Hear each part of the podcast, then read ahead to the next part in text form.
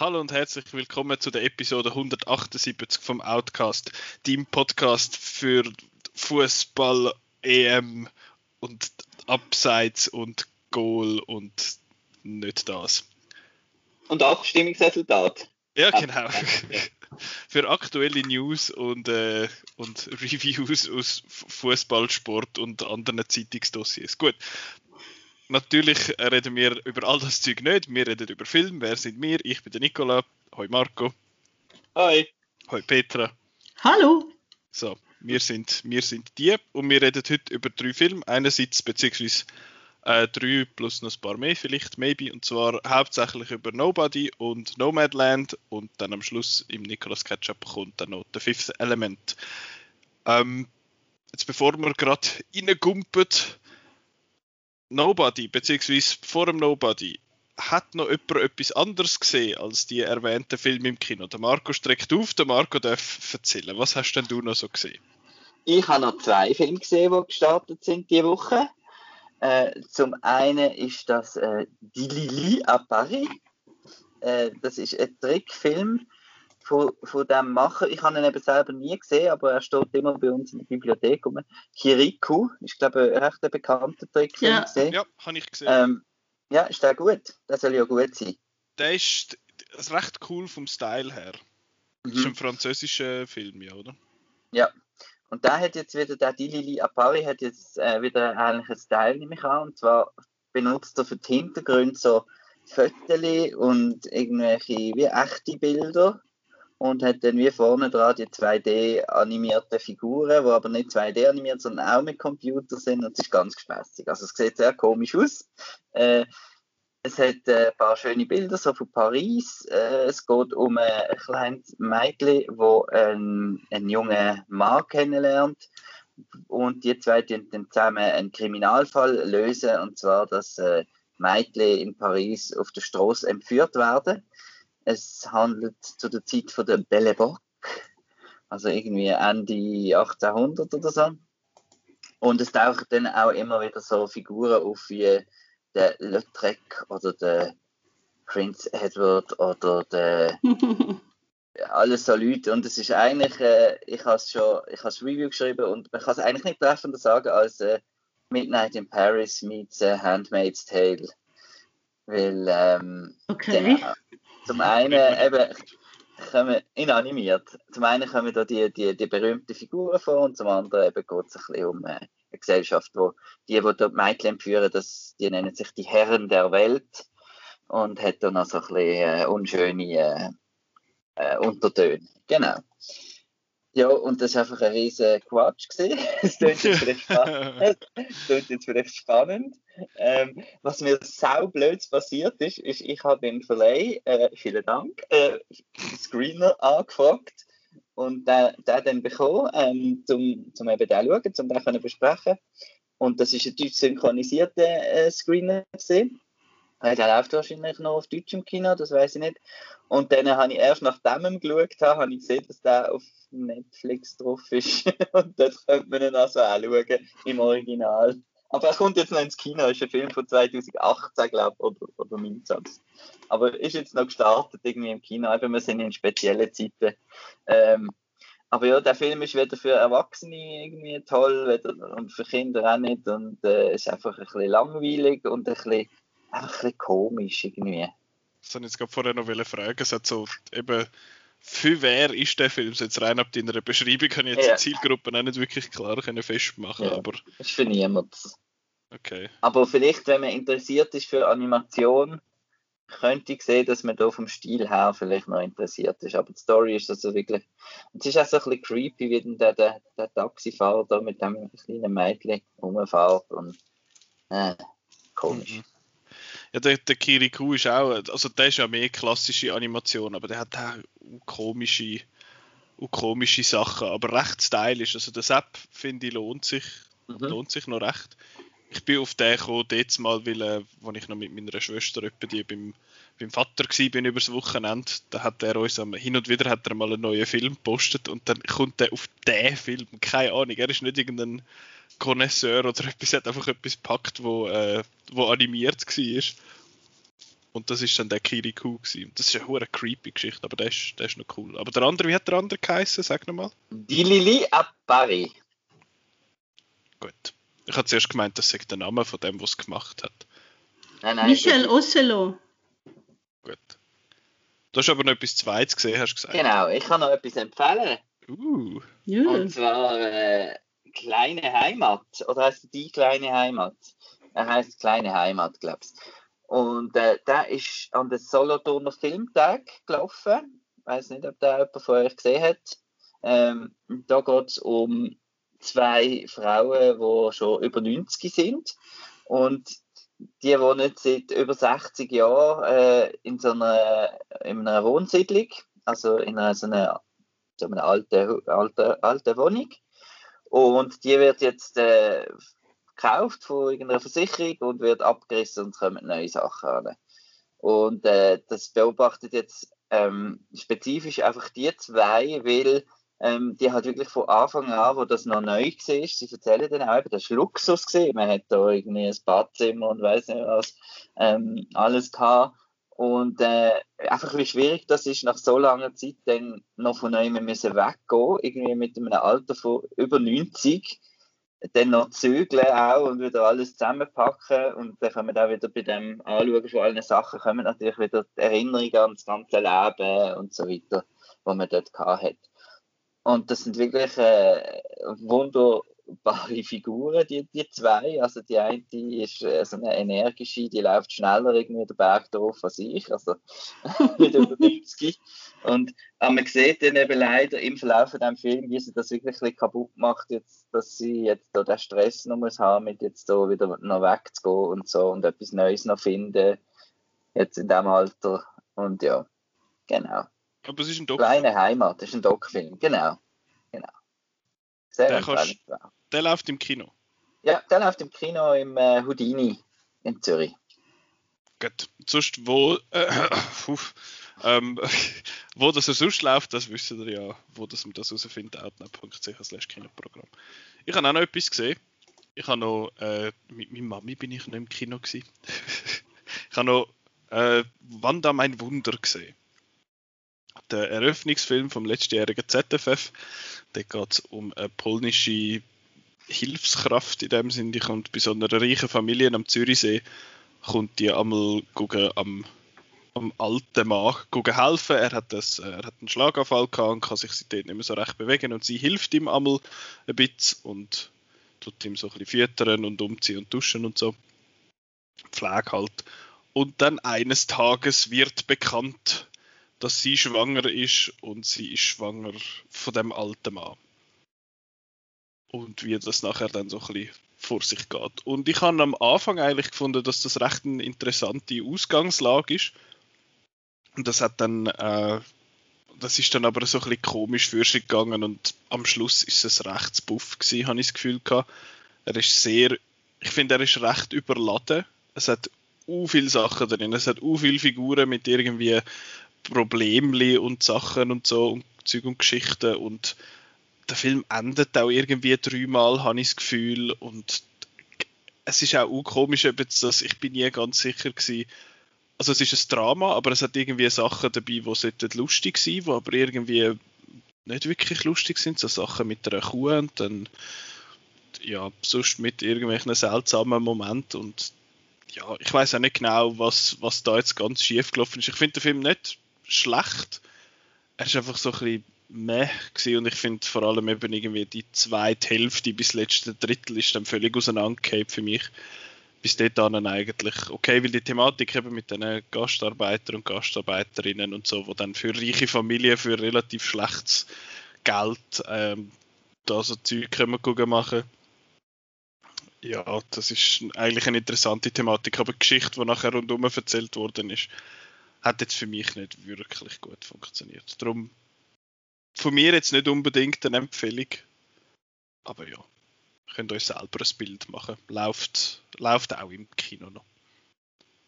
Hat Petra noch etwas gesehen? Äh, ich habe nur einen Film gesehen, wo ich nicht darüber reden darf, aber sonst bin ich nicht im Kino gesehen, außer Nomadland. Ja. Fancy Pants. Ähm, dann übergebe ich einmal an Marco für Nobody. Du hast ja Nobody auch gesehen. Und Nobody außer ich ist im Kinosaal gesehen. Hui! hey, um, um was geht es dann bei Nobody?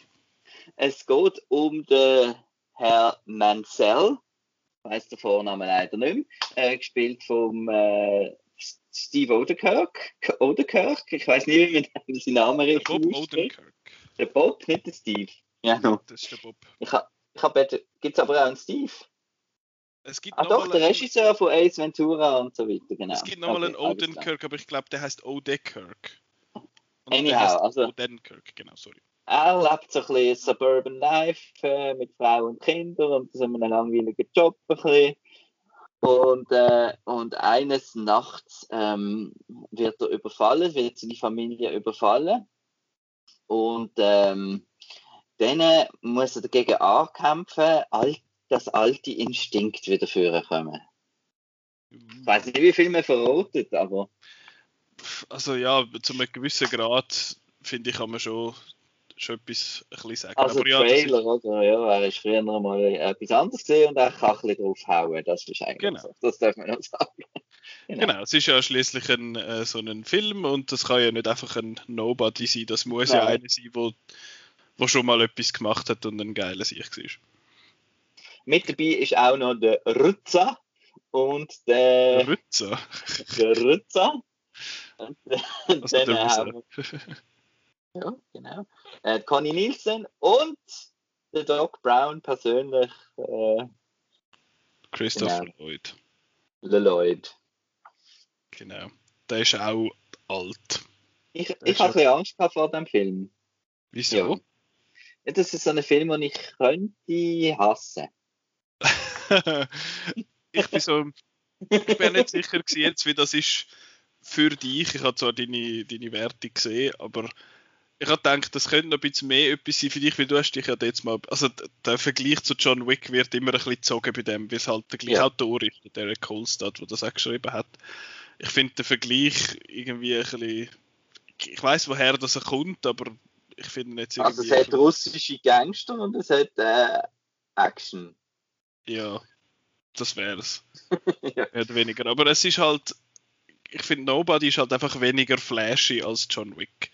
John Wick ist sehr fest, wow, schau mal die mega geile Action, schau mal, wie wir das choreografiert haben und wie der Keanu Reeves ein geiler Sieg ist und so.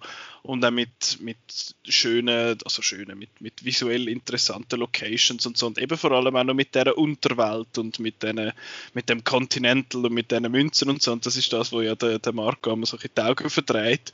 Und Nobody ist da wesentlich mehr so straightforward. Das ist einfach der Dude, der hat das gemacht, der haut jetzt drauf und dann war es das. Da gibt es nicht irgendwie noch grosse Spionen unter Welt und irgendwelches System oder so, sondern es ist einfach der Dude. Mhm. Ähm, darum habe ich eigentlich gedacht, könnte das jetzt noch eher etwas sein für, John, äh, für dich, wie, wie jetzt ein John Wick. Ist das so? Mhm. Oder? Also, John Wick 3 finde ich auch super. Also, mhm. eben von, von, der Action her und allem. Ähm, aber da hat man jetzt doch, ich habe zuerst habe ich ein bisschen gedacht, ja, der will jetzt so ein bisschen hip sein, da mit den schnellen Schnitten, Monday, Tuesday, Wednesday, so Zeug, äh, mhm. habe ich übrigens nicht so gern. Und ähm, dann auch in der ersten, und dann ist er halt schon sehr, man ist jetzt halt, man sieht, man wird alt und äh, man, man, man nimmt die Welt um sich herum halt ein bisschen anders wahr, je älter das man wird. Und am Anfang habe ich schon gefunden, es ist jetzt halt schon wieder sehr da ähm, Waffenfetischismus und äh, äh, irgendwie ist das heute auch ein bisschen schwieriger, als, als es in jungen Jahren man das gefunden hat. Ähm, und gerade die erste Szene da im Bus, mhm. ähm, habe ich ein gefunden, also habe ich recht cool gemacht gefunden, aber habe ich noch, habe ich noch ein bisschen so geschwankt moralisch, ob ich jetzt bei ihm als, als coole Sicht bin oder ob ich das eigentlich völlig daneben finde, was der jetzt dann macht. Und sobald sie dann den Bösewicht vorgestellt haben, wie er so irgendwie in dem Club auf die Bühne kommt und trinkt und nachher der andere mit der Flasche ähm, malträtiert, habe ich gewusst, in welchem Film das ich bin und ab dann hat es mir gefallen eigentlich. Okay. Genau. Es ist, ich, ich finde es lustig. Mir hat er eigentlich auch gut gefallen. Ich habe ihn unterhaltsam, eben so sehr straightforward gefunden. Ich finde es einfach, ich finde es recht lustig, wenn man so die Handlung anschaut, ohne die jetzt irgendwie zu gross, gross zu verraten. Es passiert alles nur, weil er alles eskalieren lässt.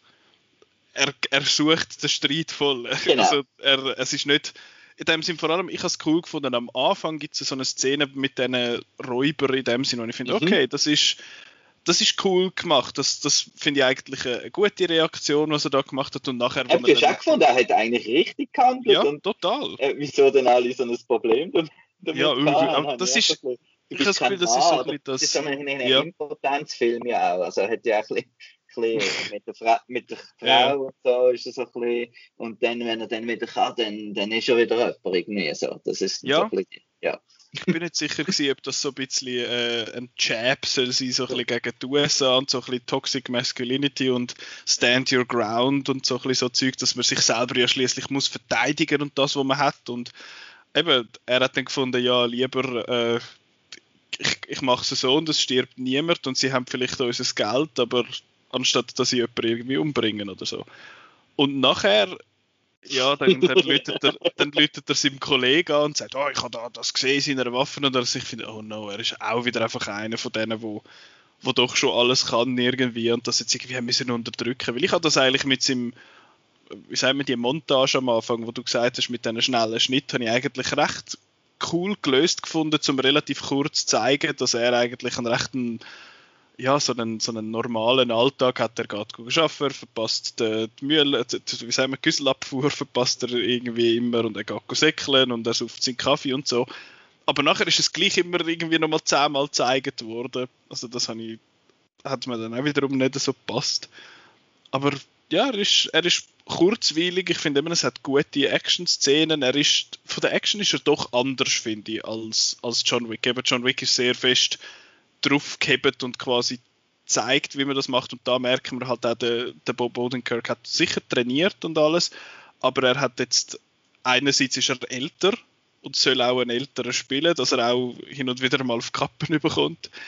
Und es ist halt auch ein bisschen, ein bisschen choppier in dem Sinn. Aber ich finde auch, die, die Szenen im Bus ist cool gemacht.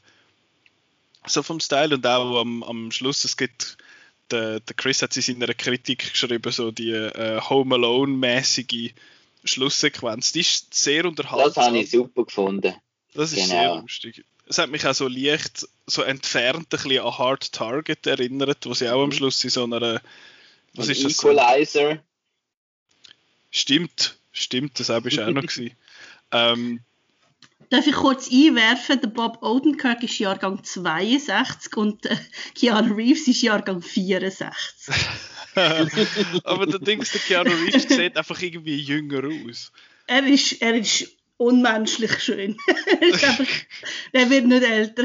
Der und der Paul Rudd, die irgendwie, das ist ja so, sind die Memes, dass die nicht älter werden. Aber der Bob Odenkirk spielt auch halt wirklich ein, gezielt so ein bisschen einen älteren, so einen Familienvater quasi. Und der, der John Wick könnte jetzt 30 oder 50 sein. Das kommt wie, dort ist es wie nicht so wichtig. Da ist es wie, sein Alter ist wie ein Teil von seinem Charakter. Im John Wick ist das nicht so wichtig. Aber ja, das ist, das ist eine interessante Beobachtung.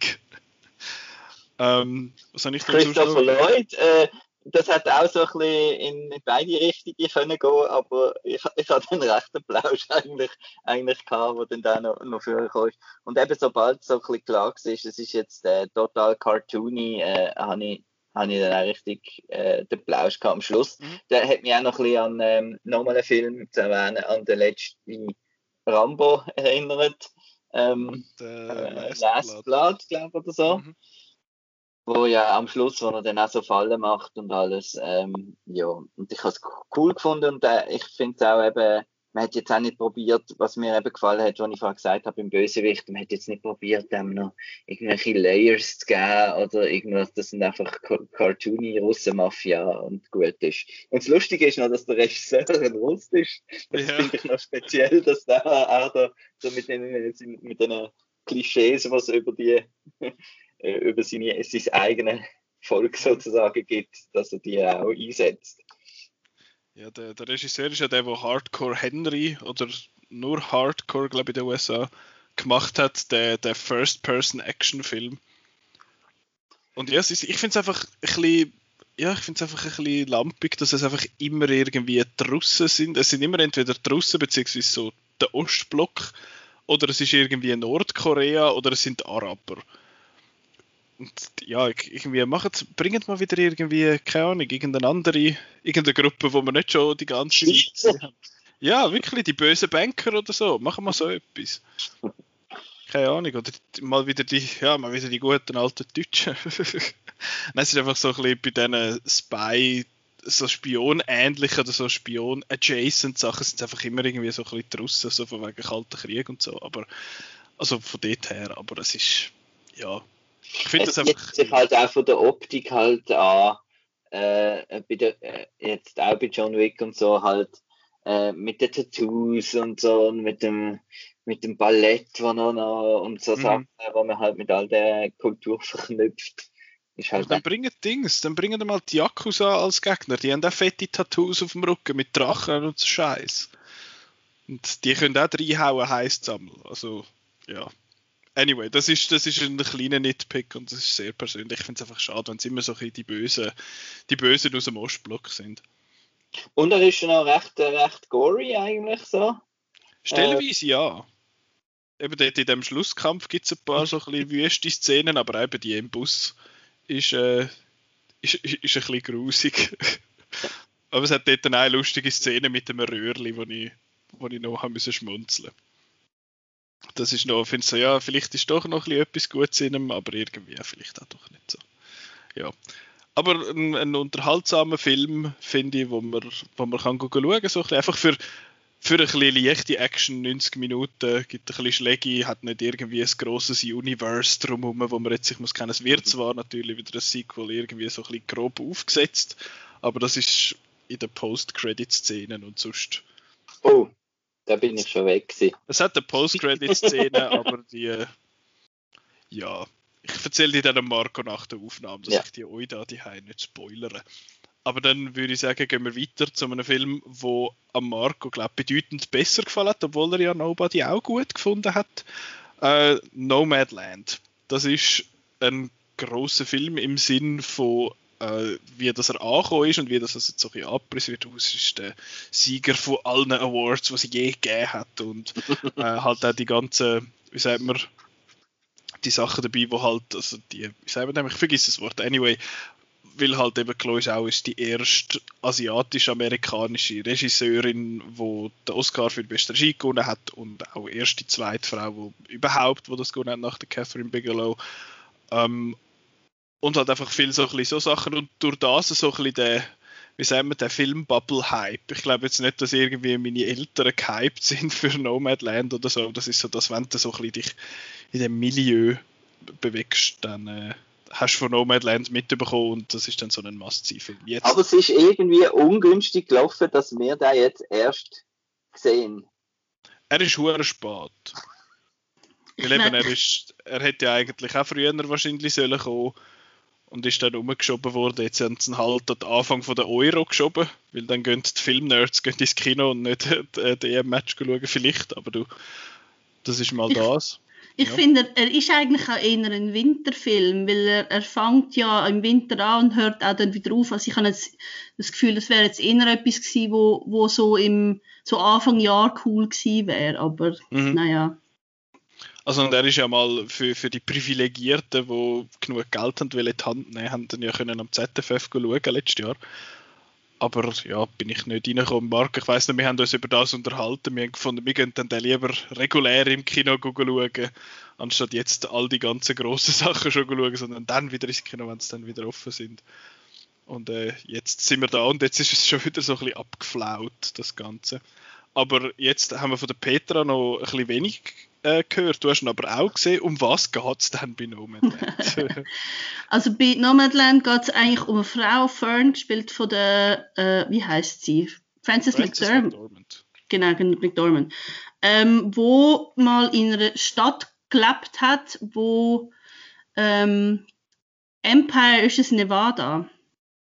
Mhm, Empire Nevada, das ist eine Stadt gewesen, wo, wo es den Leuten gut gegangen ist. Dort hat es eine Fabrik gehabt, wo ähm, die Leute, eigentlich alle in der Stadt haben irgendwie mit der Fabrik zu tun gehabt und dann ist die zugegangen ähm, und dann ist kurz darauf aber ist eigentlich wie die Stadt gibt es dann nicht mehr. Also es, es heisst dann so, es ist im, so ein Title Card am Anfang, dass dann die Postleitzahl ist dann eingestellt worden, weil niemand mehr dort wohnt. Und die Fern lebt inzwischen in einem Van, wo sie selber umgebaut hat und sie zieht sozusagen von Arbeit zu Arbeit. Also sie schafft im Winter so äh, im Weihnachtsgeschäft bei Amazon, tut sie Päckchen verpacken und dann zieht sie umeinander und ähm, ist halt so so zu, gehört, wie halt der Titel sagt, zu einer Nomadengesellschaft, wo, wo wahrscheinlich wirklich auch groß geworden ist in in der Zeit nach der, ähm, nach der Wirtschaftskrise 2008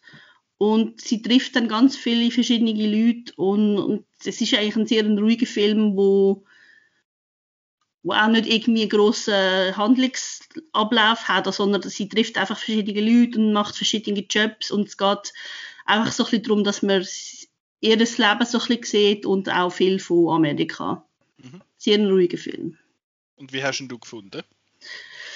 Ich habe ihn gut gefunden. Es ist jetzt nicht so, dass ich gefunden habe, boah, der hat mich jetzt aus dem, aus dem Stuhl und irgendwie knocks my socks off. Aber er ist, er ist sicher gut gemacht, er ist einfühlsam gemacht. Ich finde, man merkt, was da wie so, einen, so eine eigene Gesellschaft ist, wo da alleine umeinander zieht und wo, wo auch wirklich muss schauen, dass sie überhaupt Geld zum Überleben haben und so. Und, und es ist natürlich auch fest, also es passiert halt viel mit, mit der Figur von der Frances McDermott, ohne dass sie irgendwie viel sagt. Also das ist auch viel einfach nur, die Kamera zeigt nur aufs Bild und, und man lässt wie so den Eindruck auf sich einwirken und so. Also ich habe ihn sicher gut gefunden. Ähm, aber ich glaube, es ist, wie, wie so ein Film, wo man, wo man sehr gut kann sagen, ja, das ist ein guter Film, er ist gut gemacht, aber es ist jetzt nicht mein Lieblingsfilm oder so. Und ich glaube, es wird wahrscheinlich auch wenig Leute geben, die das würden sagen, dass das ihr Lieblingsfilm ist. Aber er ist sicher gut gemacht. Marco, ist das dein Lieblingsfilm? äh, nein, es ist kein Raumschiff. Ah ja, I see. nee. Das ist ein grosses Aber, äh, Problem. Das, hat, das ist ja. das Einzige, was gefehlt hat ja, in dem Film. Genau. Nein, es macht niemand Piu, Piu, Piu, Piu. Genau. Es ist einer von meinen Lieblingsfilmen in letzter Zeit. So, so. Genau, das schon. Ähm, weil ähm, ich habe halt sehr gern das, äh, das, was sie bei The Rider auch schon gemacht hat. Das ist ihr, ihr vorhergehender Film, äh, dass sie halt ich habe immer gern, wenn, das immer wieder bei dem Thema, das wir auch schon gehabt haben, sich äh, Doku und äh, Nicht-Doku quasi irgendwie wirklich ein bisschen vermischen. Und vor allem, äh, wenn man das Gefühl hat, bei einem, bei einem Spielfilm, dass man äh, ein Doku schaut. Äh, und das ist ja jetzt bei diesem Film ein bisschen so, weil halt natürlich ähm, ähm, alle, also viele Nebendarsteller, außer jetzt David Strathairn und äh, Francis McDormand, äh, echte Leute sind wo, wo du auch relativ äh, improvisiert zum Teil agieren und alles sehr natürlich wirkt. Und ich finde, ich muss es auch, aber dann vor allem finde ich es extrem cool, dass die beiden Schauspieler irgendwie nicht, nicht als phony, also nicht als, äh, das sind jetzt dort Schauspieler oder drinnen sind, sondern sie tun sich echt äh, so ein bisschen einfügen in das Ganze. Und ich finde jetzt nicht, man sieht, dass sie irgendwie weniger natürlich und mehr actory oder so sind. Und darum finde ich auch Performance so toll von der, von der Frances McDormand. Ähm, und ja, das ist einfach für mich so ein Film, die könnten damals drei Stunden gehen oder vier Stunden, weil man ist einfach so ein bisschen in dieser Welt und schaut so ein bisschen zu und das finde ich halt spannend, wenn, wenn die Welt spannend ist. Und ich finde die Kamera extrem toll in dem Film, wo mit, glaube nur natürlichem Licht äh, geschafft hat. Äh, und da die Aufnahmen, so, die mir im Kopf bleiben mit dem Saurier, äh, die, die Roadside Attractions, was es halt gibt in den USA. Und dass er halt äh, gleichzeitig sehr melancholisch und aber auch äh, ja, hoffnungsvoll auch noch ist. Und dass er die, er tut, das ist dann immer Diskussion, tut er das Vanlife irgendwie romantisieren oder nicht, weil sie ist eigentlich dazu gezwungen, so zu leben aber sie können sich auch irgendwie gar nicht mehr in die Gesellschaft einfügen, sie will das auch gar nicht mehr, darum finde ich das auch noch eine spannende Diskussion. Das ist ja das, wo also es hat ja ein paar von diesen Figuren oder von diesen Leuten, wo, wo ja auch sagen, dass sie das bewusst wählen, das mhm. Leben, von wegen eben mit der Natur verbunden sein und, und freier können leben in dem Sinn. Und ja, von dem her ist das, ist, ich glaube nicht, dass man da ein endgültiges Urteil, also ich kann jetzt nicht ein endgültiges Urteil machen, ob jetzt der Film das, das mega geil findet oder ob jetzt die finden, das sind arme Scheiben, das ist so ein bisschen, das ist ein rechter Balanceakt, ja. Aber ich finde, was, was ich noch spannend finde, ist, dass es, es geht immer auf die Wirtschaftskrise zurück. Und ich, kann, ich muss sagen, ich habe recht lange nicht gecheckt, dass der Film nicht heute spielt. Ich habe es erst dort gemerkt, wo ähm, sie sind doch mal in der Nacht so am Sternen beobachten und dann sagt der eine, äh, also der Guide sagt so, ja, der, der, der Stern hat 24 Jahre, bis das Licht da ist. Also das Licht, wo wir jetzt sehen, ist 1987. Mhm losgehe ich so, wait, what? so, oh. ja, und dann, dann habe ich gemerkt, ah, okay, es, es, spielt irgendwie 2011 und nachher geht sie, fährt sie mal am Kino vorbei und dort starten die Avengers. Also, so, ah, wir sind 2012 und der Bob sagt ja dann, am, recht am Schluss sagt er, sein Sohn hat sich vor fünf Jahren das Leben genommen. Und dort sind wir 2013, also ist alles 2008. Es geht alles um die Wirtschaftskrise. Und eigentlich finde ich, finde ich es in dieser Beziehung recht spannend, dass, dass es auch ein sehr kritischer Film ist. Also es ist, es wird eigentlich nur selten wirklich gesagt, sozusagen, ähm, dass so wie Amerika im Moment läuft, nicht funktioniert. Aber es geht eigentlich alles darauf zurück, dass, dass die Wirtschaftskrise ja wie, wie ein großer Teil von der Leute wie kaputt gemacht hat und sie sind jetzt einfach die, die jetzt so leben und zum Teil freiwillig, zum Teil münzen und, und das habe ich recht cool gefunden. Es ist ja so es ist mehr so, wir sagen es einfach mal und nicht irgendwie, dass man für etwas irgendwie wie, also man tut nicht politisch argumentieren, sondern es ist einfach, man stellt es mal an und lässt es wie einfach laufen. Das, das habe ich recht cool gefunden am Film. Mhm. Ich sage jetzt auch noch, wie ich ihn gefunden habe. ich bin so ein bisschen hin und her gerissen bei dem Film. Es ist, ich habe ja befürchtet, bevor ich da rein bin, dass ich den einfach stinklangweilig wird finden das ist nicht der Fall gewesen. Ich habe ihn nicht langweilig gefunden. Er ist eigentlich immer interessant geblieben. Aber was einfach mir irgendwie immer im Hinterkopf war, ist, ist die, eben die Vermischung von Doc-Film und, und Spielfilm. Das hat einfach für mich jetzt irgendwie nicht wirklich funktioniert, weil ich, mir ist immer im Hinterkopf geblieben, das ist die Frances McDormand. Sie passt zwar super, wie du gesagt hast, Marco, in die, in die Rolle und in die Welt, weil sie ist eben nicht eine von diesen Glamour- Schauspielerinnen, die jetzt irgendwie findet, wo dann in der Presse steht, oh mein Gott, sie ist so mutig, dass sie sich nicht geschminkt hat in dem Film oder so. Sie, ist, sie passt total in, in die Welt, finde ich, und das ist eigentlich gut. Andererseits ist mir immer im Hinterkopf, ich finde so, das ist eine stinkreiche Frau, die mit ihrem stinkreichen Mann irgendwo in, einem, in einer riesen Hütte wohnt, wahrscheinlich und, und jetzt da mit denen sich da so ein bisschen eingibt und nachher wahrscheinlich wieder geht. Das sind jetzt, das sind einfach Gedanken, die mir durch den Kopf sind, ob jetzt es stimmt oder nicht, das weiß ich nicht. Ähm, aber das sind halt auch so ein bisschen die Sachen, die mir jetzt mal durch den Kopf gegangen sind, die ich gelesen habe bei Kapernaum, wo ja auch das Thema war, dass sie dort da den Bub filmt und alles und nachher einfach die Leute so ein bisschen im Stich gelassen hat. Und da weiß ich jetzt nicht, wie das ist, aber das ist einfach das, was ich nie wirklich so können abschütteln, das, das Gefühl, dass das irgendwie so ein bisschen komisch ist. Und am Anfang ist es halt einfach wirklich sehr fest, einfach, da hat es jetzt die, die Nomaden, die sind da in ihren Vans, Wohnwagen, Autos, whatever. Und die reisen da so ein bisschen um und es hat eigentlich keine Handlung. Und ich habe dann gefunden, okay, gut, ich habe mich dann irgendwann an das gewöhnt. Und nachher, sobald ich mich daran gewöhnt habe, dass es keine Handlung hat, ist plötzlich Handlung gekommen. Und dann ist plötzlich der dokumentarische Aspekt so ein bisschen in den Hintergrund geraten, wo dann eben das mit dem, hat David geheißen, da der, der, der andere halt, der andere Schauspieler, eben das, das mit ihm noch kommt und dann noch mit ihrer Schwester und so. Und das hat sich für mich dann irgendwie so ein bisschen gebissen, dass das dass es dann plötzlich noch eine Art Story gibt. Ich weiß, es ist zur, zur Weiterführung von dieser Figur und dass sie quasi zum, zu, zu der Zeichnung von dieser Figur, aber ich muss im Fall sagen, mich hat immer die Welt mehr interessiert als ihre Reise innerhalb von dieser Welt. Von dem her hätte ich wahrscheinlich lieber einen, einfach einen ganzen Doc-Film jetzt gesehen über das. Aber das ist, ja, das ist sehr persönlich. Ich sage nicht, dass der Film schlecht gemacht ist oder dass die, dass die, die Dings, wie sagen wir, die Vermischung jetzt scheiße ist oder so, sondern einfach, dass sie für mich irgendwie sich so ein bisschen gebissen hat. Aber eben, wie der Marco auch schon gesagt hat, der Film sieht mega toll aus. Es hat mega schöne Vistas und ich habe schon lange nicht mehr das Bedürfnis gehabt, irgendwie in die USA zu gehen. Und jetzt finde ich so scheiße, dort so Nevada, Arizona umeinander ist eben eigentlich schon noch cool. Eben, sie sind ja auch, ich glaube, es hat eine Einstellung, wo sie irgendwie durch den Yosemite fährt, wo sie auf so einem irgendwie auf so einem Hocker oben steht und über riesige äh, riesige Wälder schaut und so. Und ich glaube, ich bin einmal an dem Punkt gewesen, aber das könnte das könnte jetzt auch gelogen sein. Aber es ist total schön gemacht und mir hat die Musik sehr gut gefallen. Ich bin, das ist ja der, der, der französische Komponist, der, oder ist es Italiener, ich weiß es gar nicht. Der, ich weiß auch nicht, wie man ihn sagt, ist der Ludovico ein Audi. Aber ich weiß gar nicht, äh, wie man es jetzt sagt. Ein Audi oder wie auch immer.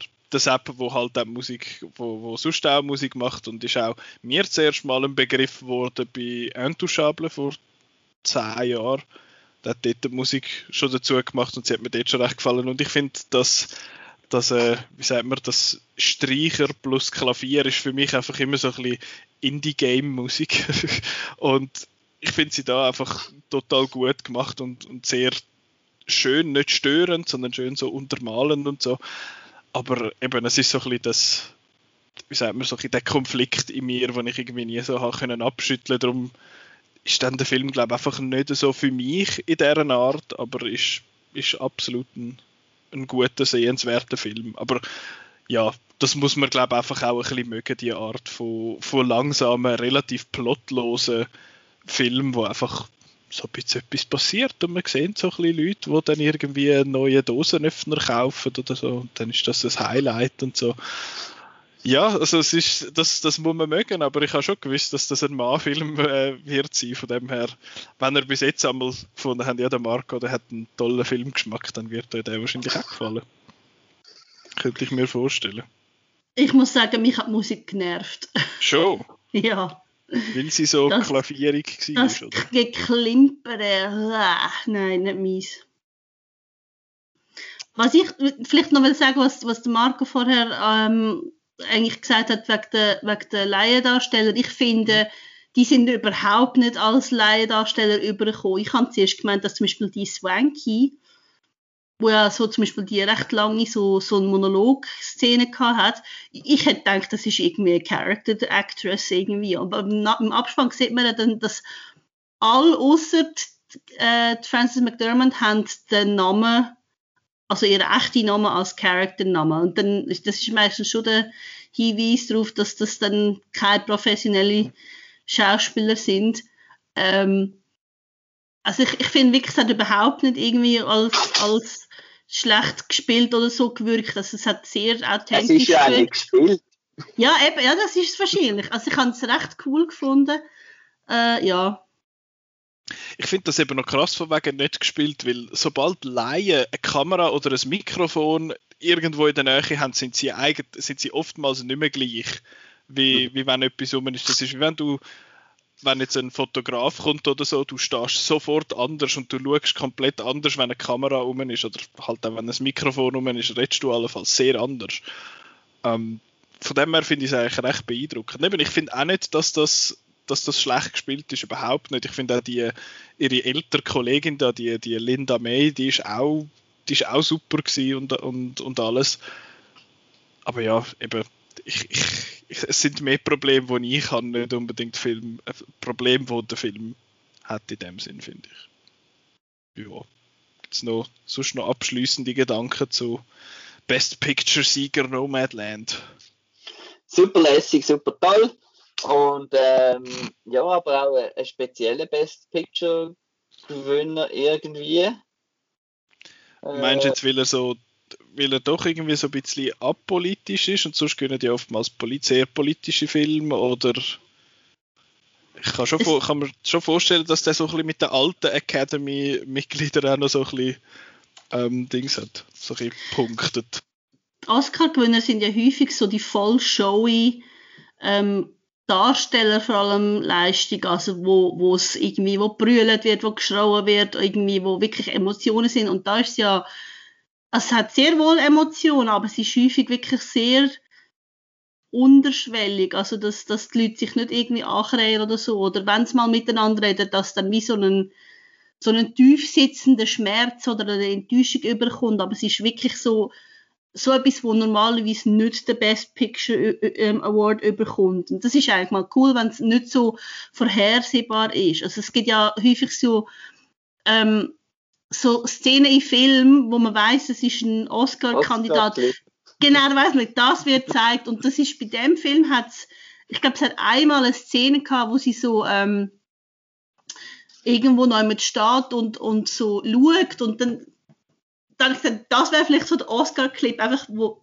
schauen und den Wind geniessen irgendwie, aber nicht irgendwie so voll emotionale Szenen, weil die irgendwie auch nicht zu der Figur würden passen. Also es ist, ich finde es eigentlich erstaunlich, dass so ein Film wirklich den Oscar gönnt. Und das finde ich auch gut ich denke jetzt, wenn ich, ich sehe immer wieder den Trailer von The Father und das ist genau so das, was du ansprichst. Ich sehe immer den Anthony Hopkins im Gangstock. I will not leave my flat! Und so, äh, das ist dann so genau das Gegenteil von einer, von einer Performance. Und das ist jetzt eben ähnlich wie Moonlight, ist ja auch schon so ein Film gesehen. Und das ist jetzt ähm, eben vielleicht jetzt wirklich so ein bisschen die neue, neue Garde da von den, von den Vultures auch. Aber eben, wenn man es dann vergleicht mit Green Book, hm. äh, letztes Mal, genau, da haben wir auch wieder so etwas gehabt. Aber ich finde es ich ein cooler, cooler Oscar-Gewinner. Ja, ich habe ich hab jetzt da noch zwei Fragen. Einerseits würde ich gerne von Marco wissen, du, du bist ja sehr Fan von Laiendarstellerinnen und Darstellern woher kommt die Faszination mit, mit dem? Das habe ich mich noch gefragt, ich, nachdem ich den Film gesehen habe. Ähm, ich glaube einfach, dass ähm, ich finde äh, Leute spannend. Also, genau, äh, ich finde ja auch die, die Dokus am spannendsten, wo einfach Leute beobachten, wie sie miteinander reden und so. Und ich finde, du bekommst äh, so viel mehr halt Ausdruck und alles von einem echten Mensch als, als von diesen Tricks, die die Schauspieler alle, alle gelernt haben, oder? Mhm. Du siehst auch wirklich, dass die wirklich das, das Leben oder so ein Leben gelebt haben und eben, wie du sagst, Francis McDormand geht wieder heim in ihre, ihre Villa, oder? Und ich finde, das, das, das merkt man schon amix, amix ein bisschen. Und ich finde, die wirken dann wie irgendwie gerade vor allem auch, wenn sie dann anfangen improvisieren, wenn man einfach merkt, dass es nicht, nicht geschriebener Dialog ist, also dann wirkt es einfach sofort irgendwie glaub, glaubwürdiger. Mhm. Also es ist vor allem so die Authentizität in dem mhm. Fall, wo, so ein Punkt ist. Und wenn du jetzt gerade halt, sagst... Dass, dass man so coole Leute findet. Also ja. eben, dass ich so oft denke, eben der, der da draußen, der da durchläuft, der hat sicher eine spannende Geschichte zum, zum erzählen. Also den könnte man sicher gut einbauen, irgendwo als, als Nebenfigur oder so. Genau. Und da kommen wir jetzt, kommen wir jetzt zu meiner zweiten Frage. Du sagst ja, man merkt, dass das da keine geschriebenen Dialoge sind. Wie schreibt man ein Drehbuch für diesen Film? Wie sieht das Drehbuch aus? Hat sie einfach ihre Story von der, von der Fern im Kopf und filmt einfach, was der so ein bisschen über den Weg läuft? Oder wie sieht das aus? Ich kann, kann mir es irgendwie nicht so recht vorstellen. Das ist wie, ich weiß ja nicht genau, wie ein Drehbuch bei so einem Doc-Film je nachdem funktioniert, weil es ist ja dann eben, weil es echte Leute sind und weil es nicht gescriptet ist, da, da kann ja irgendetwas dazwischen kommen, wo dann deine Geschichte und deine Handlung und deine, oh, wie sagen wir, deine Dramaturgie komplett über den Haufen rührt. Aber meine, ist jetzt das da genug kontrolliert mit, mit ihrer Story und einfach so ein bisschen, sie geht einfach in die Kommunen und dann filmt man dort einmal eine Viertelstunde hat man dort eine Viertelstunde lang, also sie haben wahrscheinlich länger gefilmt als 15 Minuten, ähm, was so ein bisschen passiert. Ich kann man es irgendwie nicht so ganz anders also Das ist ja basierend auf einem Non-Fiction-Buch. Mhm. Also, ähm, und ich weiß jetzt nicht, ich habe mich nicht informiert, wie sie den Film gemacht hat, ob da jetzt Leute vorkommen, über die geschrieben worden ist in dem Buch, ob sie die vielleicht auch gefragt hat. Das wüsste ich jetzt nicht. Okay. Aber sonst zungt mich schon recht, recht strukturiert, das Skript eigentlich, glaubst Also ich nehme an, also sie schreibt dann, äh, Fran geht in so ein Treffen und der erklärt da irgendwie den Lebensstil. Und dann äh, ist sie wahrscheinlich mit diesen Leuten reden und dann hat sie gesagt, ja, erzähl mal. Ja, es ist eben, ich finde es dann eben schon beeindruckend, wenn dann so etwas dann auch funktioniert, eben die. Also eben der Monolog da, ich meine, der, der wirkt ja schon, äh, der wirkt so gut, dass der fast irgendwie muss geschrieben sein, oder? Andererseits eben wirkt er nicht so wie ein geschriebener Monolog, wo man dann eben bei einem Oscar-Film, Oscar-Clip sieht. Mhm. Der mit den Vögeln, Petra. Meinst du, das, das hat die wirklich erlebt? Wahrscheinlich schon, oder? Aber ich denke schon, ja. Ich denke, Chloe Sau hat die Leute irgendwie zu Gespräch getroffen und dann mit denen zusammen, zusammen erarbeitet, was sie reinnehmen wollen. Mhm. Also so würde ich jetzt das mal röteln. Ja. Alles Vermutungen, aber es ist, es ist dort sicher äh, sehr interessant. Und eben, ich finde das Nomad live in dem Sinne eigentlich recht interessant und eben auch, dass, dass es eben dort gibt, die das cool findet und das bewusst machen und dort, die findet, ich, ich, eigentlich würde ich schon gerne wieder in die Gesellschaft zurück, aber ich kann gar nicht. Oder tätig, wo halt münd, also das ist eigentlich das ganze Spektrum so ein bisschen abdeckt. Von dem her eben definitiv ein, ein guter Film, aber ich habe ich so ein bisschen meine Mühe gehabt mit dem, was ich vorher lang und, äh, lang und bedeutungsschwanger ausgeführt habe. Gut. Gehen wir noch zu unserem letzten Thema. Ui, der Marco, der Marco hat schon den Pleasure wir reden im Nicolas Ketchup über The Fifth Element. Da kann man jetzt beim äh, Keyword Game etwa siebenmal abkreuzeln, Title äh, Spoken by Character. Genau. Ähm, Marco, willst du erzählen, du bist ja so Fan und hast den Film tausendmal gesehen. Obwohl das Ketchup von der Petra gekommen ist, da habe ich eigentlich mal, wieso hat das Petra das Ketchup äh, vorgeschlagen? Ja. Ähm, weil ich es einen guten Film finde. Ja. Und es ist von denen, wo der, wo der Nicola auf, dem, auf der Liste hat, wo man könnte auswählen könnte, ist einer, der so ein bisschen raussteht, weil er ist halt, er hat wenig so, so wirklich Weltraumsachen drin, habe ich das Gefühl. Und dann ist er auch halt so. schon gesehen. Ja, das stimmt. Und er ist halt auch so, so quietschfarbig und lustig, aber gleich so ein bisschen episch. Also ich finde den cool und habe gefunden, nehmen wir doch den. Mhm. Also das ist so ein, bisschen ein Film, wo, wo sicher, ich würde mal sagen, unter meine Top 10 ähm, meistgeschauten Film in einem gewissen Alter äh, ist. Äh, und das ist ein Film, den ich mit meinem Kollegen, wo ich früher noch jedes Wochenende ins Kino gegangen bin, so zwischen 1995 und äh, 99 würde ich mal sagen, ähm, äh, ist das eine, wo wir jetzt immer noch quoten. Also wir können da wie total auswendig, eben wenn's, wenn jemand das dunkel ist, sagen wir, ah, sie ist light und so Sachen. Äh, oder itze, itze, itze. Ähm, ja, einfach, ich kann, kann da auswendig quoten und so weiter. Und der damals so lässig und so toll gefunden und mich erstaunt es ehrlich gesagt auch ein bisschen, wenn man jetzt den heute äh, schaut, dass das mir so gefallen hat, weil, weil er doch so ein bisschen so ganz komische Elemente wie die ganze Ruby Rose, äh, ist, ähm, nicht Ruby Rose. ist doch mit John Wick 3 gewesen. Ruby Rose. Die, die ganze Shuttle-Start-Sequenz zum Beispiel mit dem Reggae-Song und dem Ungeziefer und dann Stuart Bein, wo da offen. Und eigentlich hat er so komische Sachen drin eigentlich völlig doof sind, aber irgendwie äh, wunderschön waren und nein, einfach super. Ja. Mega viele doofe Sachen, aber einfach super. Ja.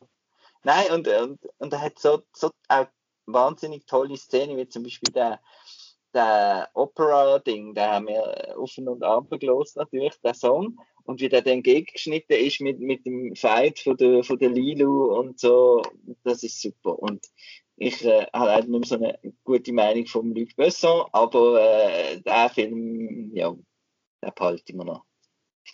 Der ist noch okay.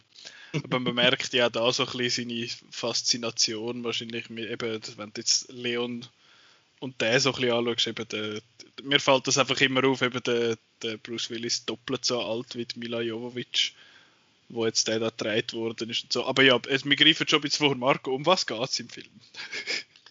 es geht um den Corbin Dallas, der äh, Taxifahrer ist in, in, in New York von der Zukunft.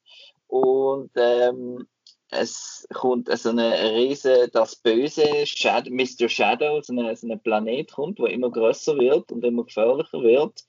Und ähm, ja, äh, und äh, gleichzeitig kommt noch so ein Volk, das etwas bringt und bla bla bla. Es ist sehr kompliziert und dann geht einfach die, die Mila geht eben einfach ins Taxi, die Lilo Dallas Multipass.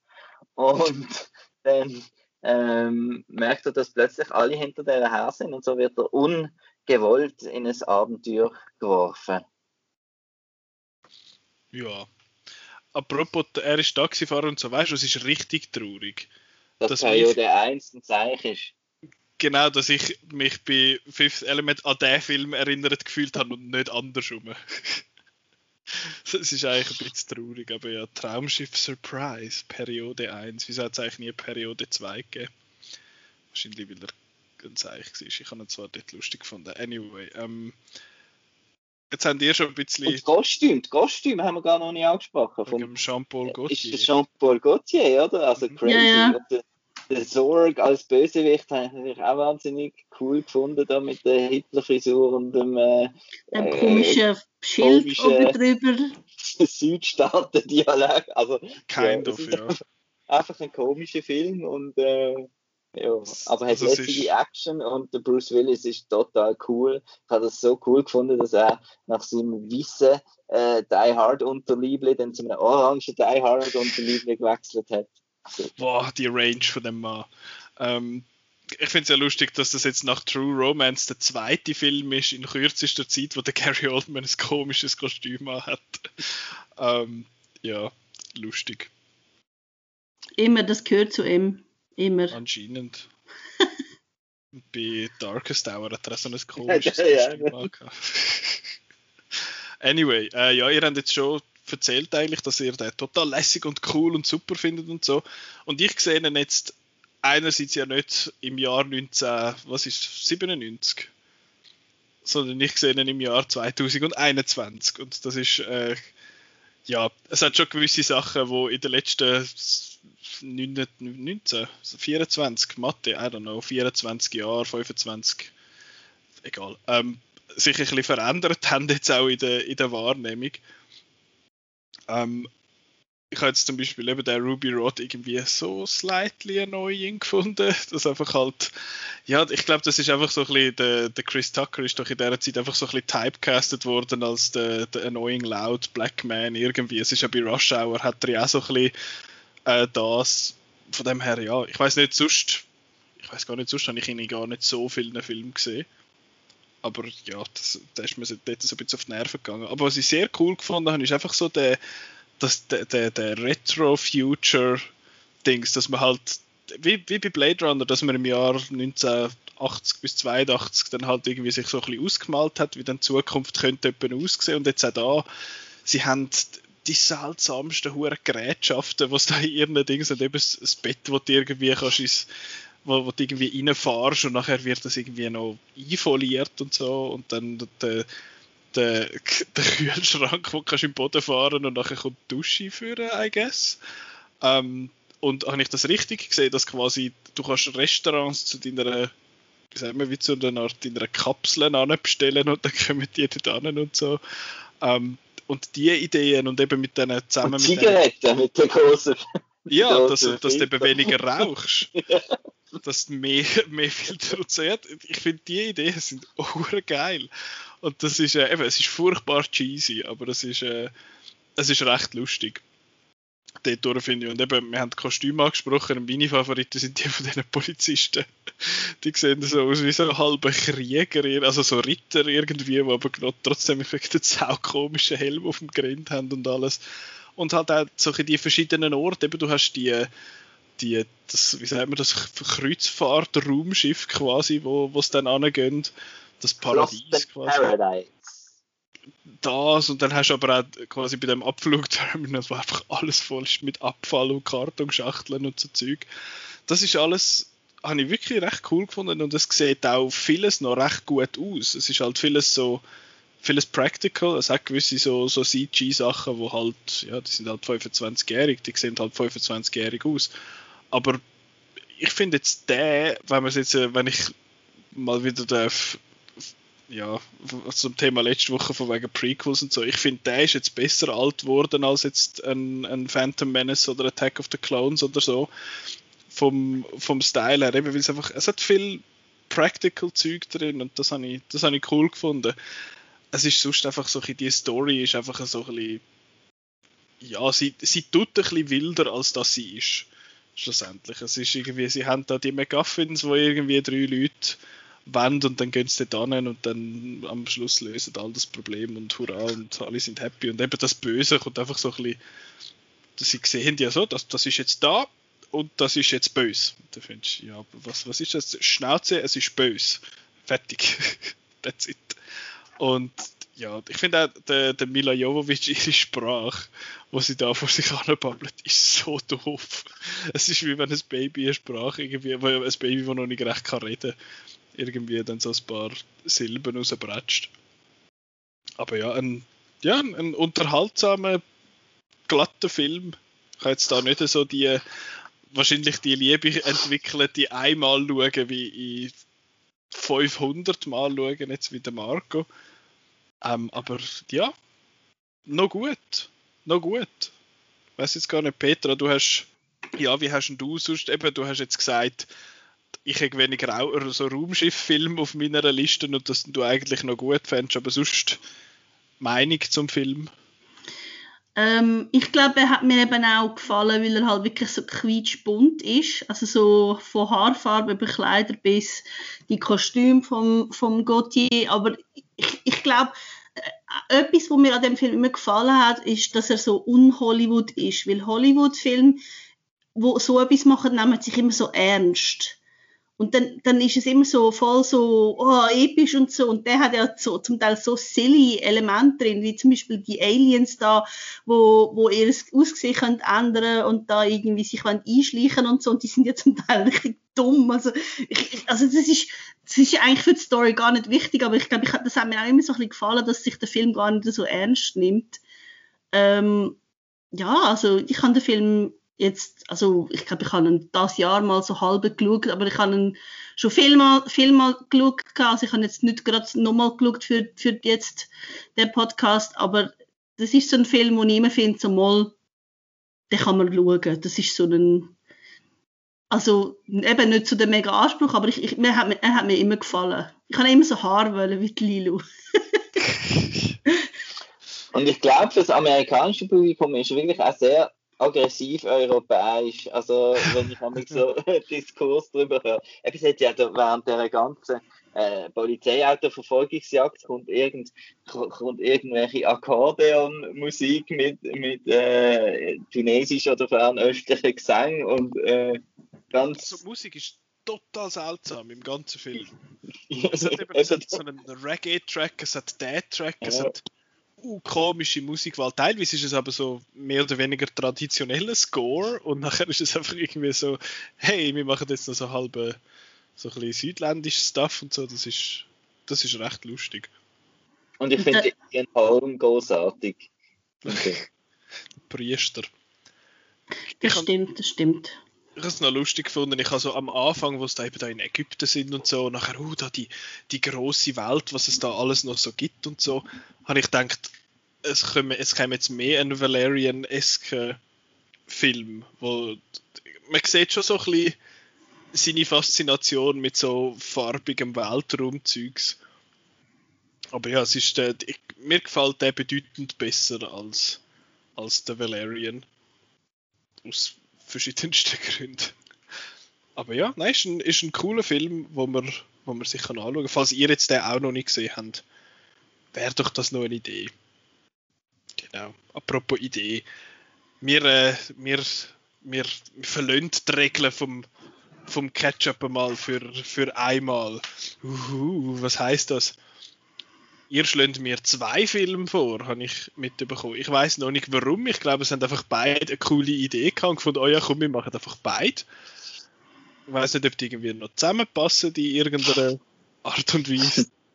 Äh, An euren Reaktionen im Jahr eher nicht. Sie kommen aus dem gleichen Äh, Land. Und Okay. ein Tier. Stimmt, beides hat etwas mit dir zu tun, stimmt. Mit Tier oder mit einem spezifischen Mit Tier? einem spezifischen Tier. Ja, Was ist es für ein Tier? sag mir nicht. Jesus. Aber der eine, habe ich Peter, glaube ich, schon viel darüber, darüber gehört reden oder andere Leute darüber gehört reden und habe ich auch noch nicht gesehen. Ja. Und äh, darum bin ich auch sehr gespannt auf den. Dort geht es auch noch um Musik. ja. Der ist mal am NIF gelaufen. Am NIF vor langer Zeit gehypt worden. Tier und aus dem gleichen. What the fuck? Ja, Also, also, also es ist, äh, wir sind im Wasser. Im Wasser. Ja, beim Tier. Ist ein Haifisch. Ja, haha. Ah? Ich schaue ja keinen Haifischfilm. Stimmt. Stimmt, das habe ich vergessen. Aber es, es geht um Fisch, da bist du richtig. Ja. Ja, Fisch sind, gibt es noch viel. viel. Ja. Aber auf deiner Liste?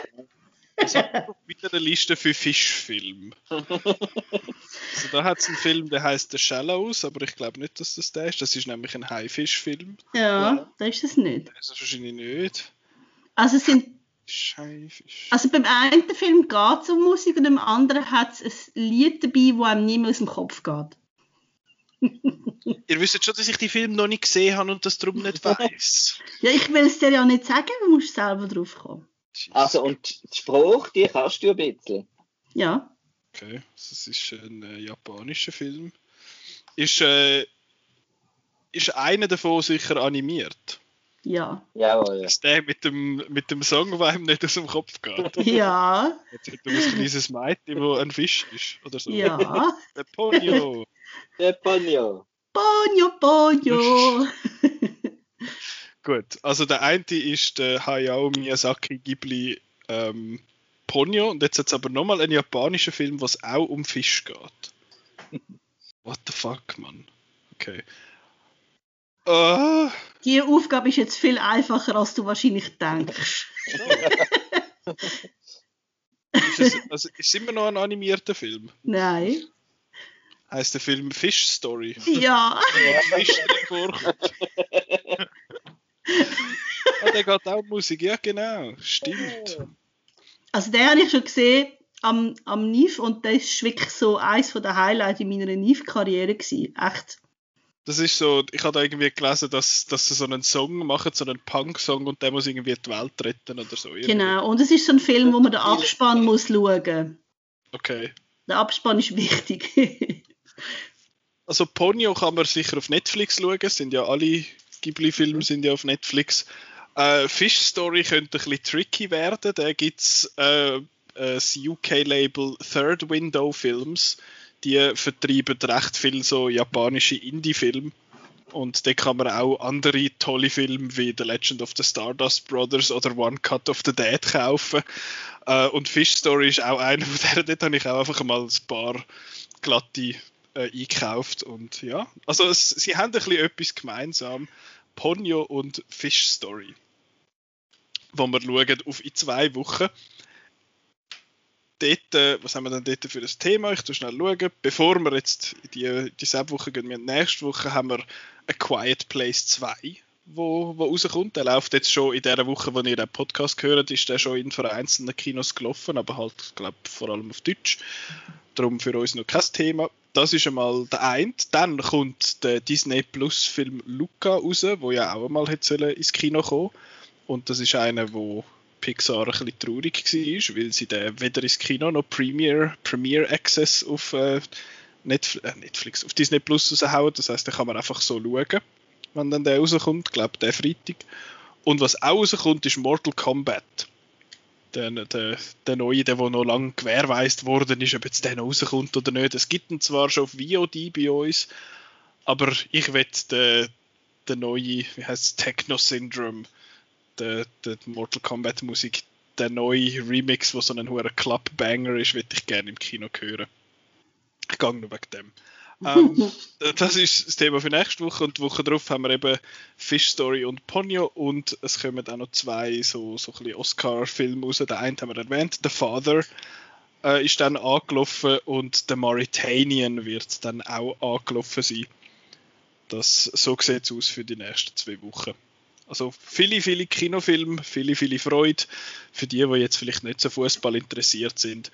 Äh, auch sonst wenn ihr nicht unbedingt wollt, für, über Fußball lesen könnt ihr auf Outnow kommen. Dort hat es jetzt zwar gerade einen Artikel mit, de, mit drei tollen Fußballfilmen, die man kann streamen kann, aber das ist, ist wahrscheinlich nur so das am Rande. Da kann man uns folgen auf Twitter, auf Facebook und auf Instagram und man kann den Podcast hören auf Soundcloud, Spotify, Apple Podcasts, Google Podcasts, fucking everywhere. Ja, und das wäre es für die Episode 178. Danke euch vielmals fürs Mitmachen. Danke euch die fürs Zuhören und wir hören uns nächste Woche. Tschüss! Adieu! Ciao!